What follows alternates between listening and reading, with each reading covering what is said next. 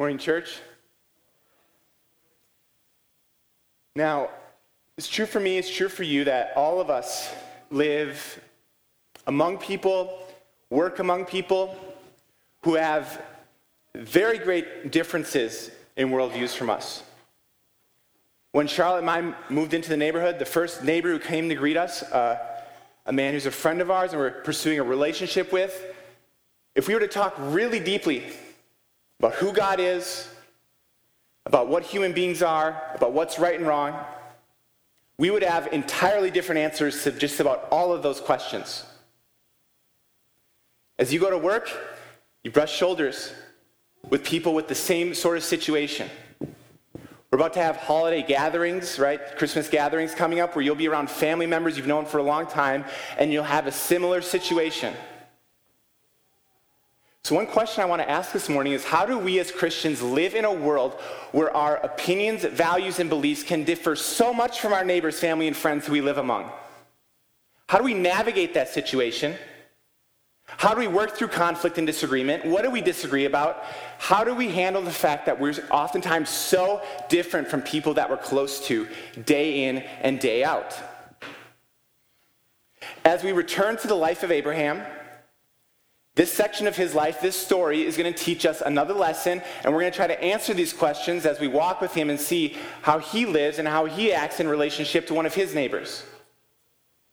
Now, just to catch us up to context where we're at right now, Abraham and Sarah have finally had Isaac. They finally had the child of promise, and they're adjusting to new life with their new baby.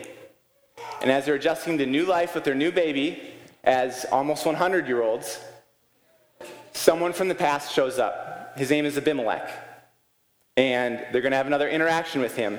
And if you remember Abimelech from a couple chapters ago, last time they interacted with him, things did not go well, things did not go smoothly. Right? So Abraham lied about Sarah being his wife because he was scared Abimelech was going to kill him and take her for his wife. And then um, he ended up taking her into his harem, and then God showed up, and there's all kinds of judgments, all kinds of um, fear and confusion, and so there's a lot of conflict and a lot of awkwardness in their relationship so far. And now they're going to have to meet up again and talk through some more conflict. That's basically where we're at right now in our story. So let's hop in together this morning and see what God has to say to us. Verse 22. At that time, Abimelech and Phicol, the commander of his army, said to Abraham, God is with you in all that you do. Now therefore swear to me here by God that you will not deal falsely with me or with my descendants or with my posterity. But as I have dealt kindly with you, so you will deal with me and with the land where you have sojourned. And Abraham said, I will swear. Okay. So last time, Abimelech and Abraham met up, Abraham was the one who was afraid. Now the role is reversed. Abimelech is showing up to Abraham and he's afraid. And he's asking for peace. So, what is going on here? Right? So, Abraham's household over the years probably continues to grow and to prosper. He's finally had an heir. He's becoming maybe something like a little nation in this bigger nation. And you can imagine that if you're King Abimelech and you have a nation to protect on your own and there's enemies on your borders, if there's another nation that's growing stronger within your nation, you're going to want to make sure that you're at peace with them. Because when you're weak, right, they could attack you. If other people from other nations attack you, if they turn on you at that point, that would not be good. And so it looks like he's seeking out Abraham and he's looking for peace. And Abraham, he probably has a reputation as being some sort of mighty warrior. Because if you remember earlier in the story, last time he went to battle, right, he only took 300 men with him and he defeated five other kings. And so Abimelech is probably like, we got to make sure that my relationship with Abraham is going to go well. And so he shows up and he says, Hey, Abraham, I've dealt kindly with you. We resolved our last conflict. Can we please make peace? Now, I love the first thing that Abimelech says to Abraham when he talks to him. You see that? And take a look right here. The first thing Abimelech says to Abraham is, God is with you. It's awesome. This pagan king, as he lives alongside Abraham, can recognize that God is with Abraham. As Abraham lives and walks in the world, God's power and presence is with him and ministering through him. Whatever it is about the way he lives, about the faithfulness he treats his family and other people around him, about the way the blessing of God is upon him, Abimelech, his pagan neighbor, can look at his life and recognize that there's something different about it. That's the starting point for the story and this how this relationship unfolds is that Abimelech recognized that there's something different about Abraham. And as the story of the Bible unfolds from cover to cover, I want us all to recognize that that should always be the case for God's people. That other people who look out at our lives from the outside to us should be able to recognize that our God is with us. Right? We have a list of core values at our church. Does anyone remember the first one? Be with the Father. Before we do anything different as a community than the world, the very first thing that's supposed to be different about us is that we spend time in the presence of God. It's the very first thing that's supposed to be different about us. Because when we spend time in the presence of God, He changes us and makes us into new people that we would, could never become on our own. So that when other people interact with us, they can sense the God that we worship. I don't know if you guys remember Acts chapter 4 when the apostles are beginning to minister in Jerusalem and they're confronting the leaders at Jerusalem. And uh, they look at them and they could just tell that they had been with Jesus. And man, I just want that for you. I want that for me. That as we go throughout the world, as we go throughout our lives, the most distinct thing about us, more than anything else, would be that the power and presence of God is with, is with us because we spend time with Him. And so I just want to encourage you, I want to encourage all of us to grow in spending time with God. It can be difficult this time of year, right? It can be difficult with everything going on. It can be difficult with our jobs, with our relationships, with our families. And yet, the very first thing about following Jesus is being with Jesus. And there won't be anything special about your life. There won't be anything remarkable about your life. There won't be power in your life unless you spend time with your God. And so, this is just a fresh reminder for me and for all of us this morning that this is the first step of our walk with Jesus is being with God.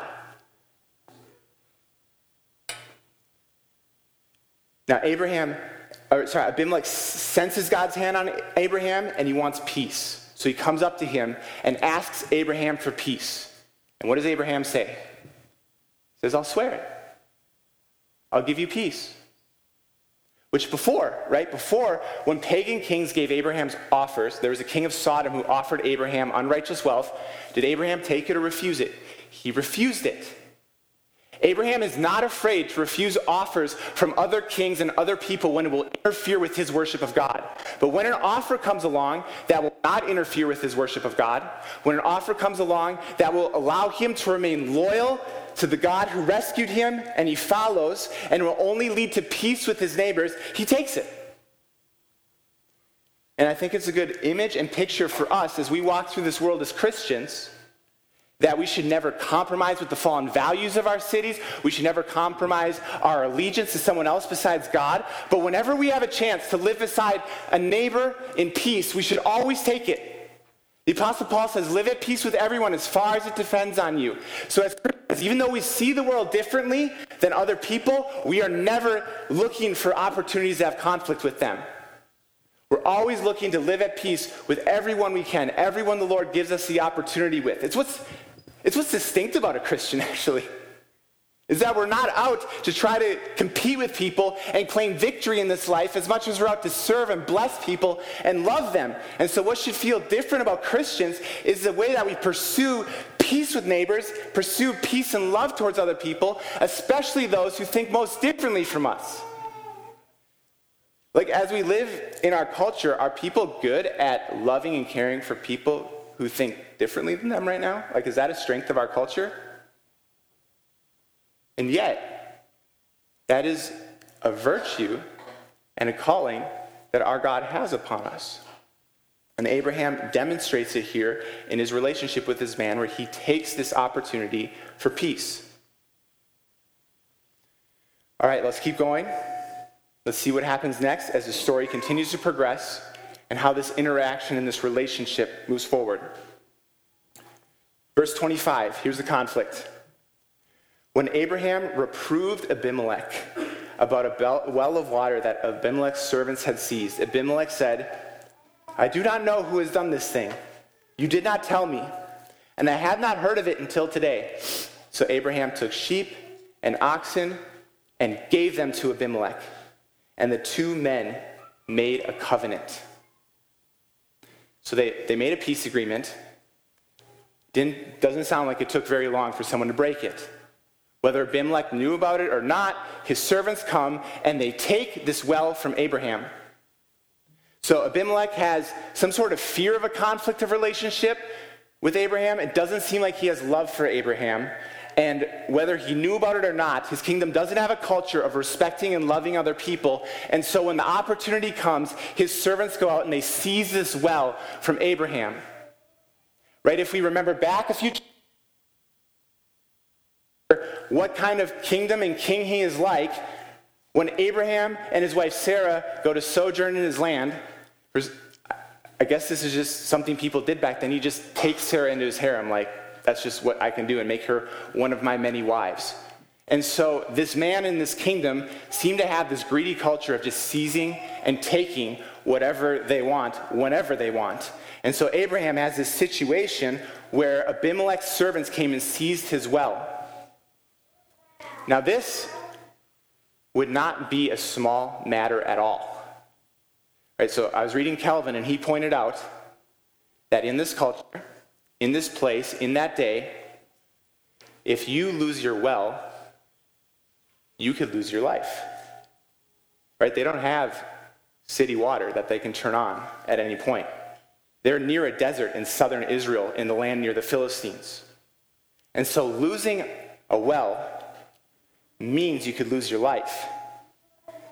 And so Abraham's reaction here is not in a fender bender type situation, like, oh man, I bought, we, we each like dented up our cars. No, this is a highly charged situation where his life and the life of his family could be on the line.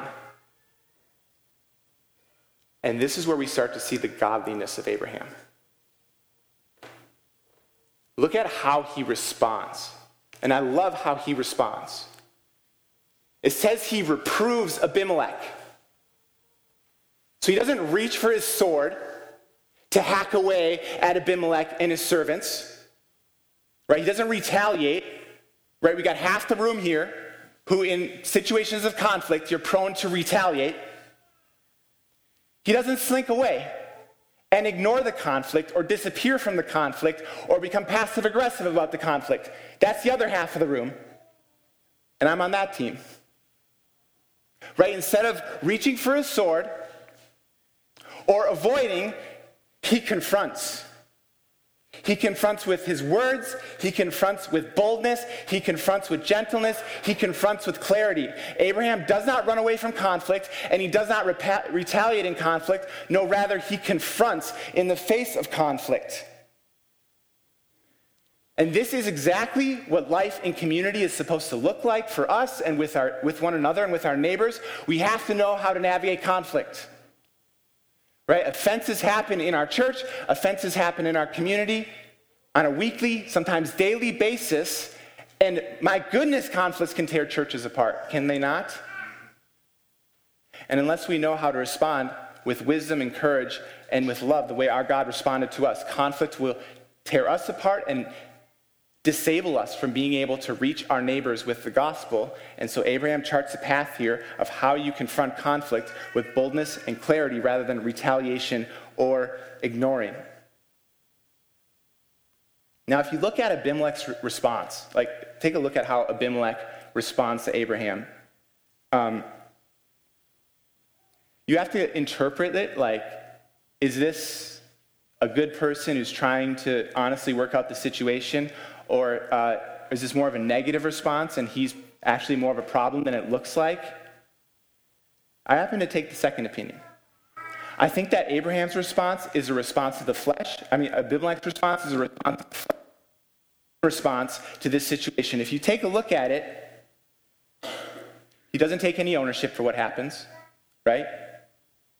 In fact, he seems to cast the blame on Abraham. You didn't tell me any sooner. And even though he probably threatened all of their lives, he doesn't do anything to make amends. Does anyone else see that as problematic? The way that Abimelech responds is weak and it's human, which highlights that the way Abraham responds is heavenly and beautiful. Take a look at how he responds to Abimelech. Instead of casting blame, he takes initiative. He takes a step forward and he provides sheep and oxen for Abimelech in order for the two men to make a covenant. He doesn't make excuses. He takes every step possible to make peace through a covenant. Some of you might wonder well, what is a covenant? And a covenant is just an official ceremony where two sides commit to one another in faithfulness to promote trust and relationship. Right? As we live in this world, part of being fallen, sinful creatures is that we're alienated from one another and from God because of fear and mistrust. If you can't trust people, you can't be close to people. Those who are traumatized understand that the most.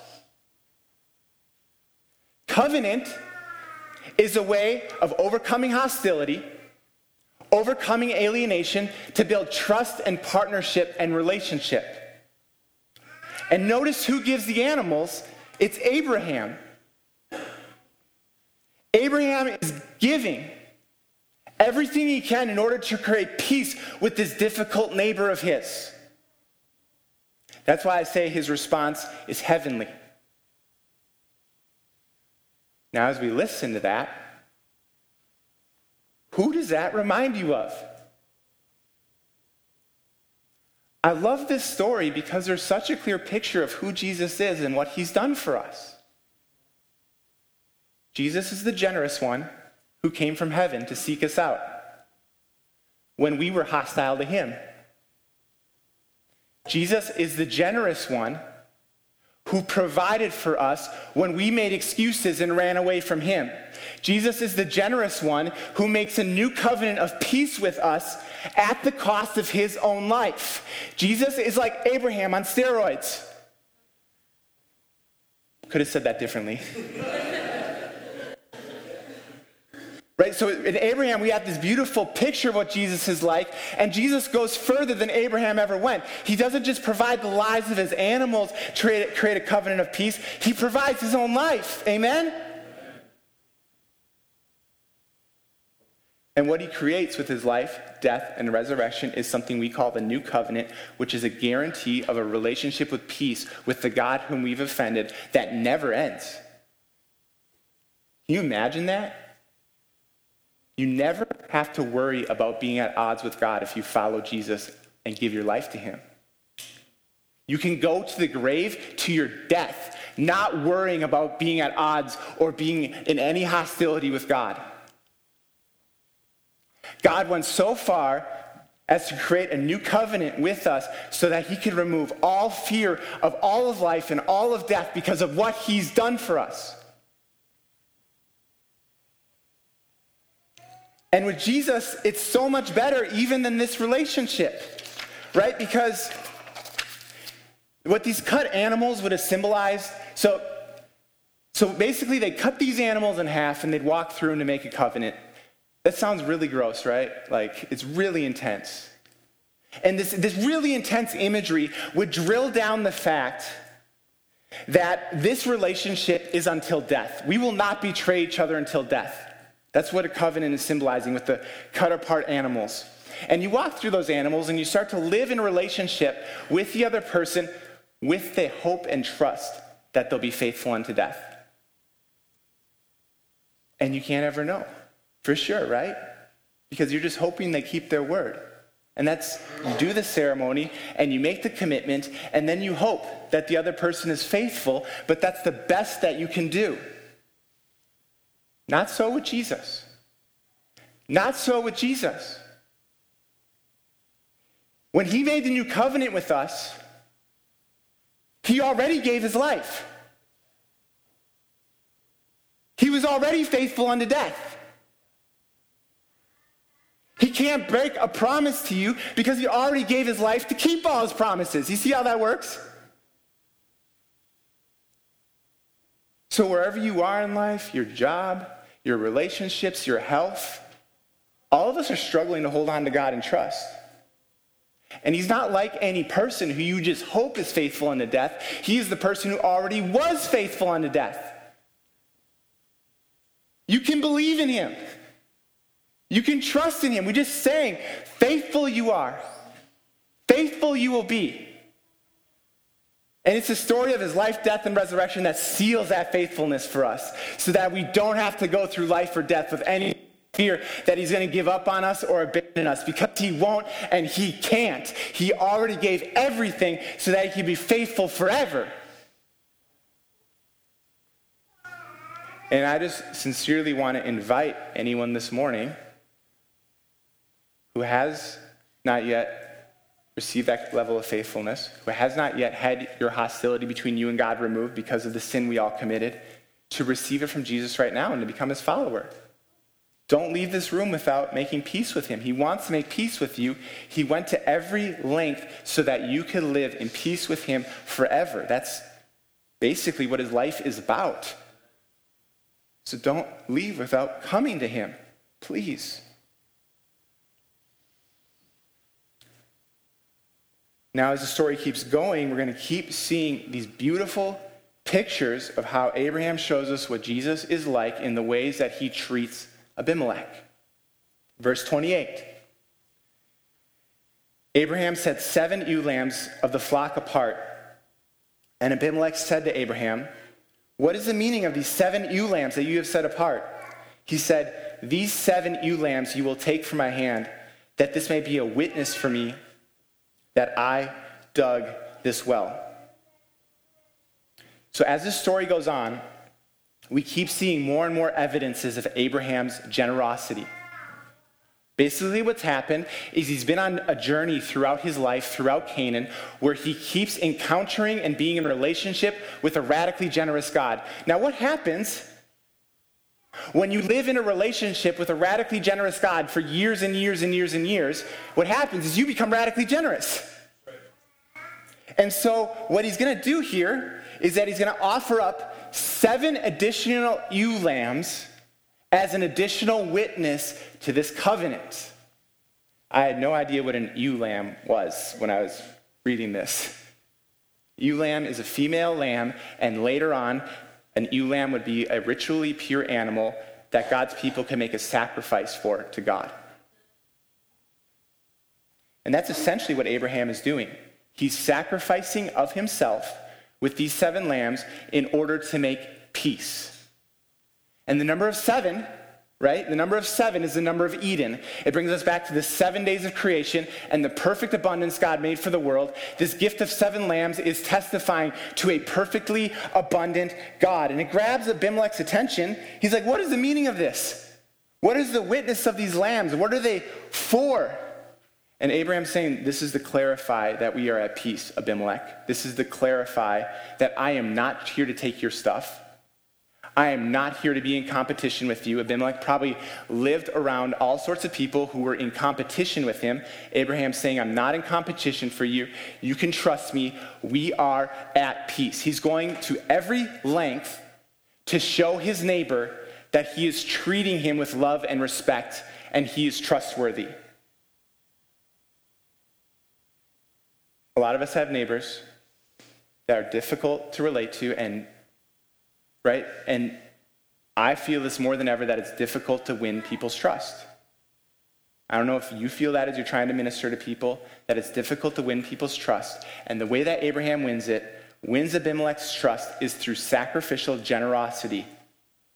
Sacrificial generosity is how he overcomes the hostility and the alienation between them and brings them together with this additional witness to this covenant of peace that they can live in tranquility together. Now, finally, finally, Abraham is living as an image of God. We go back to the last story with Abimelech. He deceived Abimelech. Abimelech took his wife. It created confusion. It created distrust. It created curse. When Abraham was not walking with God in faithfulness, when Abraham was walking in disbelief, he was a curse to the nations. But God raised up Abraham to be a blessing to the nations. And when Abraham walks in faithfulness, when Abraham walks in trust, all of a sudden he starts to be a blessing who brings clarity, who brings peace, who brings tranquility to his life and those uh, lives around him, like Abimelech. So the more we repent and the more we believe the gospel, the more we become an increasing blessing to the nations and to our neighbors and to all those who live around us. And then we reach the end of our story. Verse 31 Therefore, that place was called Beersheba, because both of them there swore an oath. So they made a covenant at Beersheba. Then Abimelech and Phicol, the commander of his army, rose up and returned to the land of the Philistines. Abraham planted a tamarisk tree in Beersheba and called there on the name of the Lord, the everlasting God. And Abraham sojourned many days in the lands of the Philistines. The name the well Beersheba probably means something like the well of swearing, because it says even right there, because they both of them swore an oath. So this well becomes a testimony in time and space to the unseen God and the kind of God that He is. Right? The Bible is a story from cover to cover of the unseen God making himself seen in his people and his works and using his people and his works to point back to himself. That's what I'm supposed to be. That's what you're supposed to be. That's what all people's church is supposed to be a pointer to the unseen God. Then Abraham celebrates his victory. He just made peace with this king. He just secured more of a home for himself and his family. He celebrates his victory by planting a tree, a tamarisk tree. Now, as you walk through Abraham's life, you'll notice that throughout his journeys and throughout his life, this guy's always living by trees. Has anyone else noticed that? He's always, the, the story always goes out of its way to point out that he's living by a tree, he's living under a tree, he's living near a tree, and it seems like this is the author's nod back towards Eden. The point the author is making that as Abraham goes on his wanderings and his journeys, because he's living in the power and presence of God, he's more at home than anyone else. Eden represents true home, and because Abraham lives in the power and presence of God, he's already home more than anyone else. He didn't need to be a king who ruled that land. That wasn't his ultimate need. He needed to live in relationship with the God who daily met all of his needs. That's what it's like to be home in this world while we wait for Jesus to come back. That's how you're home in a world that's not your home. That's how you're in Eden when you're waiting for Jesus to return. And here, as we get to the end of the story, we see that Abraham is a perfect picture for us and what it looks like to be alive in this world. He's living in a land that's not his own. He's striving for peace with people it's difficult to be at peace with. And all the while, because he's living in the presence of God, he's more at home than he ever could be. This is an image of our life together. And as we follow Jesus, the ultimate peacemaker, we become a community of peacemakers together. Right? There's a realm of peace that's unseen where God lives. And there's a realm of chaos and destruction and death where we are. And what does a community of peacemakers do except bring the peace of heaven to earth? Abraham, in this little story, in this little corner of the world, thousands of years ago, was bringing the peace of heaven to earth. And that's exactly what our God has commissioned and called us to do together. Like, we have the greatest purpose right now in the world to bring the peace of heaven to earth through the gospel. And so now, as we try to live out that purpose, as we try to follow God, we want to make sure that we're doing as what Pastor Alexander Strauch says we are waging peace. The world is waging war. Whether it's obvious or not, there's a prideful competition to get to the top. That's what waging war is a prideful competition to get to the top. We wage peace. That means we have a humble competition to get to the bottom, to serve other people. and to lift them up to God. So the world struggles to wage war, clamoring and killing on its way to the top. We, All People's Church, wage peace, and we race to the bottom to serve people because we're following Jesus. Right? Jesus is the first king in history who didn't take up his sword to secure his throne. He let his body go to the cross. Welcome to following Jesus. We got to give up that prideful ambition. We got to give up that desire to be better, to be superior, to be recognized. We gladly sacrifice those things so Jesus can be recognized. Jesus can be glorified.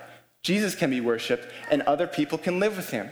Jesus says, if you try to save your life, you'll lose it, but if you lose it for my sake, you will find it. Are you ready to give your life up to follow him? To follow him to the bottom rather than racing to the top? I think this is so important in this age where the culture turns increasingly hostile towards Christians. We must never match their combative tone. We must never match their combative tone because our tone is the tone of the cross. I want to conclude with three really brief principles for what it looks like to wage peace in our culture. The first principle is that there is no true peace without the gospel. There is no true peace without the gospel. You might be getting along with your neighbors, your coworkers, your family and friends, but as long as there's hostility that remains between them and God because of their sin, a true peacemaker attacks that hostility with the gospel. So we wage peace by preaching the gospel to remove the hostility between sinners and God. Principle two. We wage peace by avoiding unnecessary conflicts in order to focus on the gospel. We wage peace by avoiding unnecessary conflicts to focus on the gospel. We don't need to disagree about culture. We don't need to disagree about politics with our unbelieving friends. We avoid unnecessary disagreements in order to focus on preaching the gospel. At the end of the day, you or I only have so much relational capital in a relationship with someone. They'll only hear so much from us, won't they? Why don't we use it all on the gospel? Why not? Why waste it on anything else? Principle three Final principle. As we disagree with others about who Jesus is or anything else, as God's people, we always disagree in ways that look like the gospel. Which means we never use violence, we never try to win. We're always trying to serve and bless in order to bring the other person to Jesus. Just as a quick example, right? So, um, my MC over the summer, we served one of my neighbors whose weeds had grown waist high in her yard She's an elderly person who struggles with yard work, struggles with relationships. She finally agreed to let us come over and take care of her yard. We mowed her yard, we, we trimmed her bushes, we did a lot of stuff, and we didn't hear from her for weeks. Until she came over one day, a few weeks later, upset with me, with my wife, with us, that we had left a hole in her front yard, small hole where we had dug out a weed and had gone down to the roots. And she was afraid that it was going to mess up the foundation of her house. And there's all sorts of like just difficult things going on in that moment.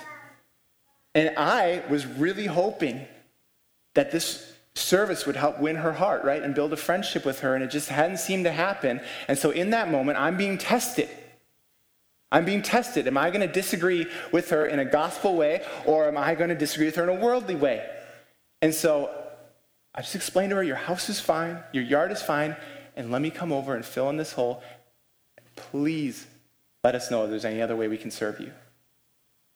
Not how Ross Tennyson wanted to respond, but it's how I must respond because I call myself a follower of Jesus. So just encourage all of us to, whenever we disagree, to disagree in ways that look like the gospel and not like the world. Heard this morning about Abraham, who sacrifices himself to bring the peace of heaven to earth. We've heard this morning about Jesus, who did it even more than Abraham. And now we heard this morning that we get to follow Jesus in doing the exact same thing for our neighbors, family, and friends. Let's pray together.